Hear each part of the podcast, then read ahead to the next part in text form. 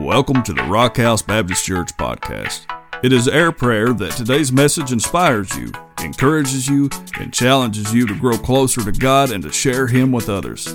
If you would like to find out more about this church or how you can connect, grow, and go, then be sure to check us out online at rockhousebaptist.org. And now, today's message.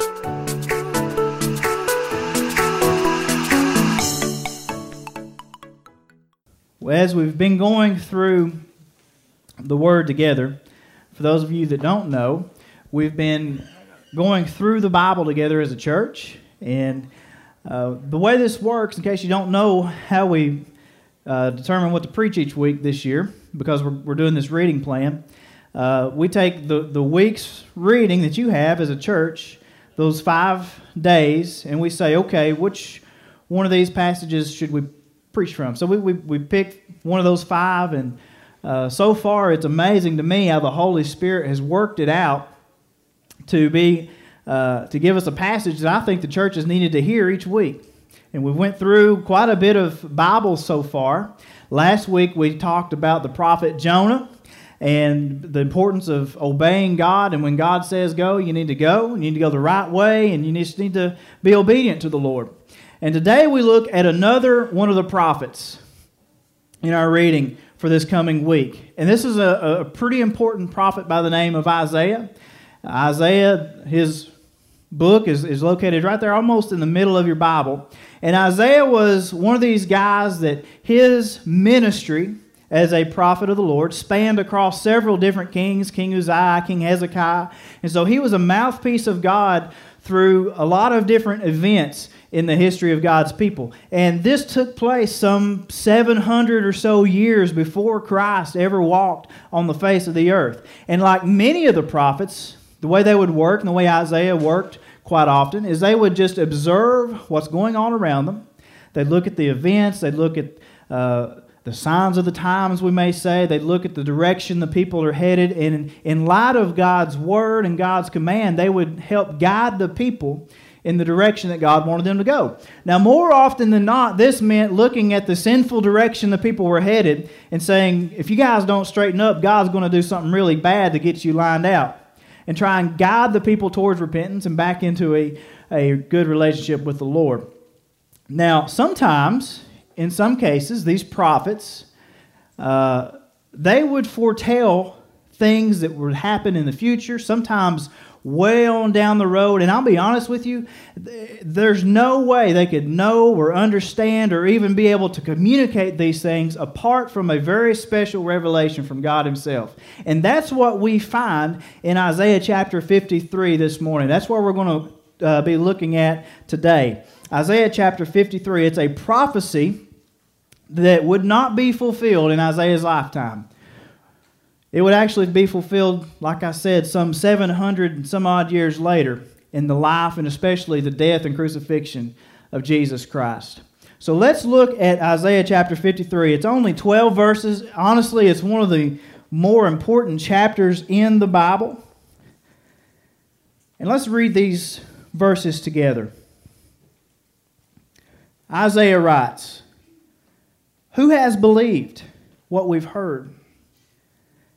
And to whom has the arm of the Lord been revealed? Then he mentions a he. He says, He grew up before him like a young plant and like a root out of dry ground. As you read these prophets in the Old Testament and you go through your reading plan, you'll realize they use a lot of colorful language. He says he didn't have an impressive form or majesty that we should look at him, no appearance that we should desire him. He was despised and rejected by men, a man of suffering who knew what sickness was.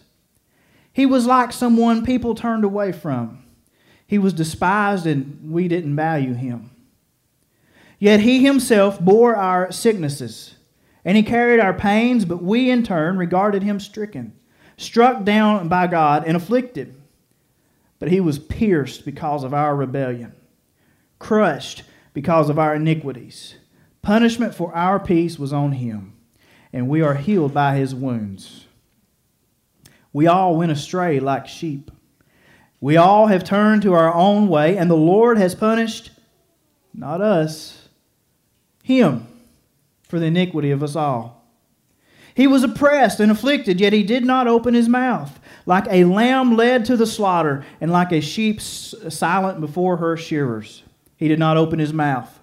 He was taken away because of oppression and judgment, and who considered his fate?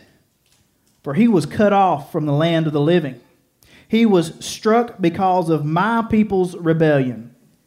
He was assigned a grave with the wicked, but he was with a rich man at his death, because he had done no violence and had not spoken deceitfully.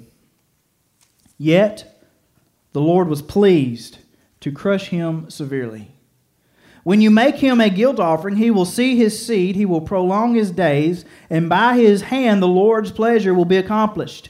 And after his anguish, he will see light and be satisfied. By his knowledge, my righteous servant will justify many, and he will carry their iniquities. Therefore, I will give him the many as a portion, and he will receive the mighty as spoil, because he willingly submitted to death and was counted among the rebels. Yet he bore the sin of many and interceded for the rebels. Let's pray about this right quick. Father, we thank you for your word this morning. Thank you, Lord, for allowing us to come together as the church to celebrate, God, these changed lives, the power of Jesus' gospel. And Lord, I pray that as Isaiah uh, tells in another passage, Lord, that this morning your word would go forth and not return void. We love you in Jesus' name. Amen. So it's a really interesting passage of Scripture, isn't it? What in the world is Isaiah talking about? Who is Isaiah talking about? Well, because of the New Testament and because of what we see and we know from the Gospels and from the accounts about the Lord Jesus, we know that he's talking about Jesus, who would come some 700 years after he wrote these words down. And this prophecy was fulfilled in the death and the suffering and even in the resurrection of the Lord Jesus Christ. And this particular chapter, right in the middle of the Old Testament, gives us some pretty good insight into the events of Jesus' crucifixion and his death, sometimes even more than the Gospels give. And they the Gospels corroborate what Isaiah wrote some 700 years before it ever happened. And there's several things that Isaiah reminds us of about the death, burial, and resurrection of the Lord Jesus Christ. And the first thing that is that he reminds us of is that Jesus was one of us. And he was a man. That he was God incarnate, God in the flesh. That Jesus, as Isaiah paints this picture, he left the perfection of, of heaven and the perfection of the presence of God the Father, and he goes into a place. Well, first of all, think about that. Think about what he left. He left a place where there was no sickness, where there was no pain, there was no sorrow, no death, there was no sin or any of the consequences that sin brings about. And he became one of us. And we have studied about this man called King David in recent weeks, and we realize that Jesus was of the lineage of King David. However, Isaiah tells us that he was not royalty. He was not majestic in appearance or in life. Isaiah says he wasn't very impressive, that we should desire him, that he left a place where there was no sorrow to come and be, as Isaiah says, a man of sorrows that he left a place where there was no sickness so that he could know sickness. And not only that, but that he could bear and carry our sickness and carry our pain. And I want you to know today, 700 years, no, many more than 700 years now after Isaiah wrote this, 2,700 years after Isaiah said this, that today Jesus still wants to carry your pain and carry your burden and even carry your sickness. As that song says, you all know, if you've got pain, he's a what? He's a pain taker. If you feel lost, he's what? A waymaker. If you need freedom or saving, the Bible teaches that our Jesus is a prison shaking Savior. And if you've got chains this morning, guess what? He's a chain breaker, even today.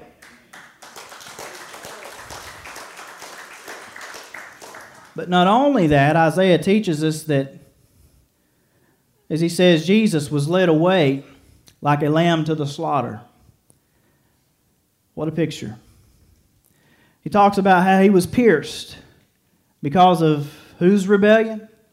our rebellion. And I think that's the place where we all, at some point in our life, have to come to, where we will just face the reality that it, that day in, in history, 2,000 years ago, that the Son of God, God's only begotten Son, took our sin and our shame and our guilt upon himself. And I think at some point in your life, you have to, at least in your mind, stand there before the cross of Christ and see the Son of God bearing all of your filth on Himself and suffering for you.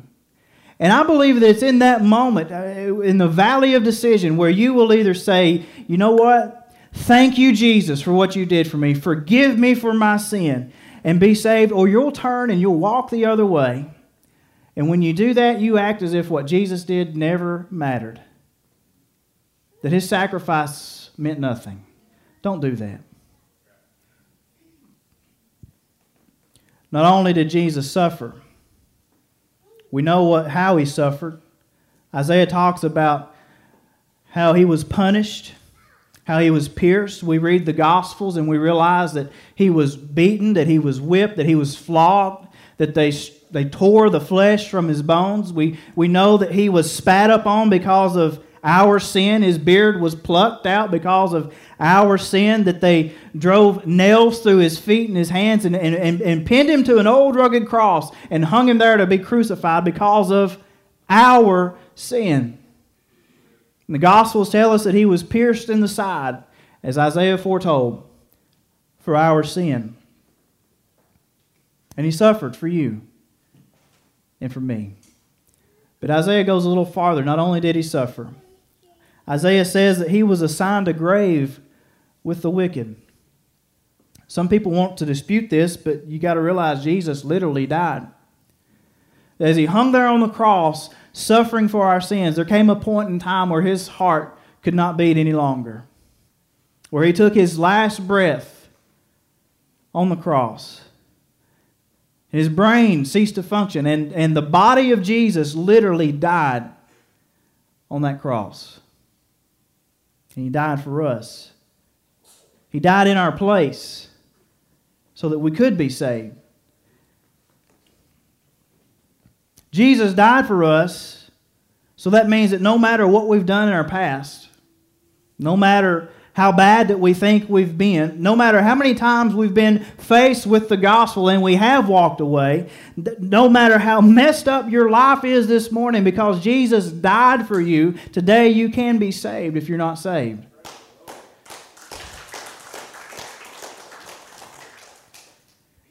Jesus died a substitutionary death for us. You see, we deserve the cross. We deserve to be the ones that was whipped and flogged and beaten and crucified because of our filthy sin. We deserve death.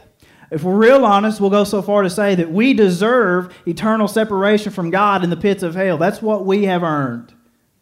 But thank God there was a substitute that took our place. But not only did Christ suffer, not only did Christ die, Isaiah goes on to say that after his anguish, it says he'll see light and be satisfied. Now, most of you know the story of Christ's crucifixion and how after he died, Joseph of Arimathea and Nicodemus took his body down off that cross. They got the nails out of his feet and hands. They cleaned him up a little bit and they rushed him over to the tomb where they laid him to rest. And for three days, the body of Jesus laid in that tomb in the darkness total darkness and quiet, silent. And they rolled the stone in front of the door, and then something happened that third day, didn't it? And you can imagine, just like Isaiah said, he will see the light. And, and sometime in that those morning hours on the third day, suddenly that, that stone began to move just a little bit. And there was a little bit of light that came into the, the tomb that morning as the angel pushed it away. And, and the light of the morning, I think, somehow just glowed with the glory of God. And suddenly Jesus' body began to breathe again, and God raised him back to life. And he walked out of the grave to be alive forevermore on the third day. Paul says in Romans chapter 4 that he was delivered to death for our sins. but that he was raised to life for our justification. What does he mean? In certain parts of the world, when you go to buy something, you go up to a little shop or a marketplace in certain areas of the world, you won't find a price tag on anything. You just pick something out and you start putting money down. And if the shopkeeper's satisfied with the price, he'll pick the money up. But if not, he'll just stand there and hopefully you give him some more. But if he's pleased with the payment, he'll take the money and you can redeem that item. And in the same way, God, on the third day of, after Jesus' death, God was pleased with the payment that Christ had made on the cross, and He raised Jesus back to life for our justification. We're justified because the resurrection is the proof that what Jesus did on the cross for us was enough for us to be saved. So, not only do we have a Savior that suffered for us, not only do we have a Savior that died for us, but today we have a Savior that lives for us. He sits at the right hand of God, mediating between God and man. And one day our Savior's coming back. He lives that you can be saved today. That, that, that He Himself said, when one sinner repents, all of heaven rejoices. Isn't that awesome? You realize that could be you this morning. You could be the reason that heaven shouts with praise for what Jesus has done in your life today.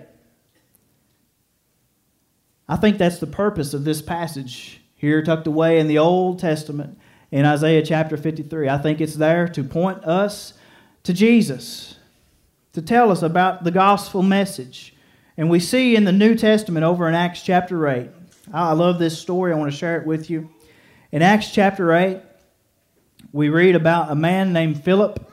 Philip the evangelist who loved to tell people about Jesus. And God sends him out to this place and he sees an Ethiopian official, an Ethiopian Ethiopian eunuch traveling, and he's probably got this big entourage of people with him from Ethiopia.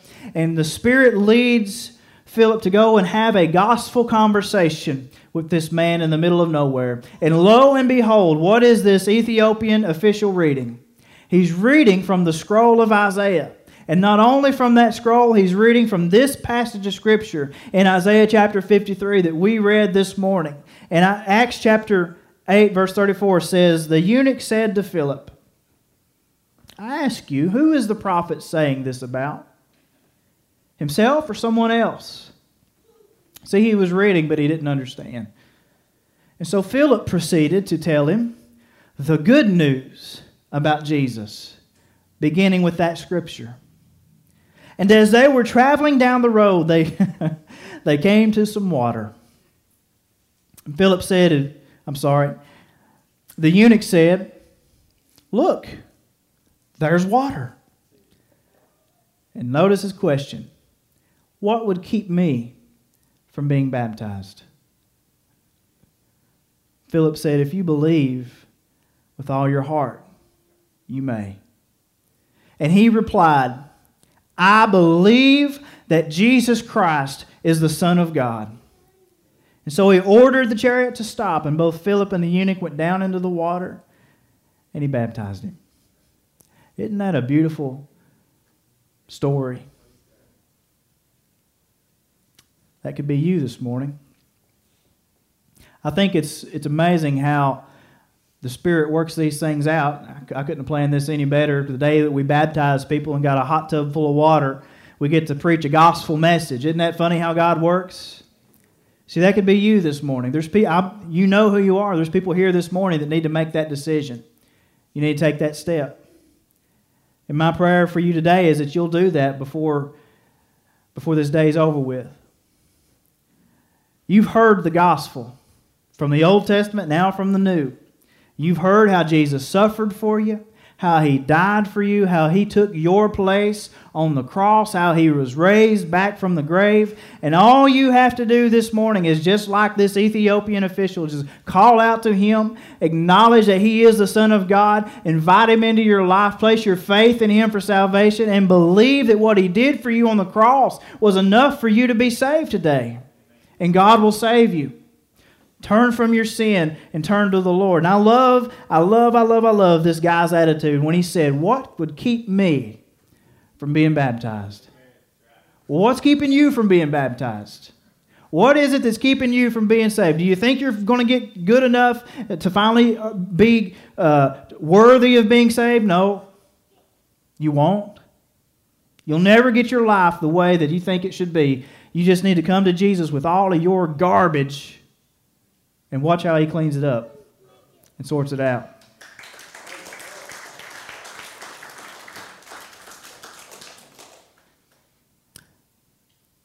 Don't let anything ma- stop you from making the most important decision that you'll ever make in your life. You will never make a greater decision because that decision right there affects the rest of eternity for you.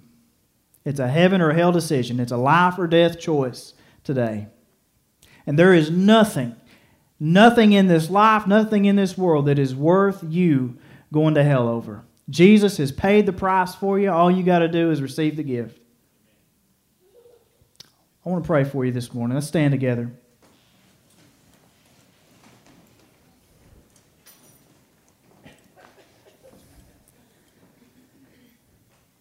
Father, today has been such a wonderful day. We've got to celebrate Jesus changing lives here.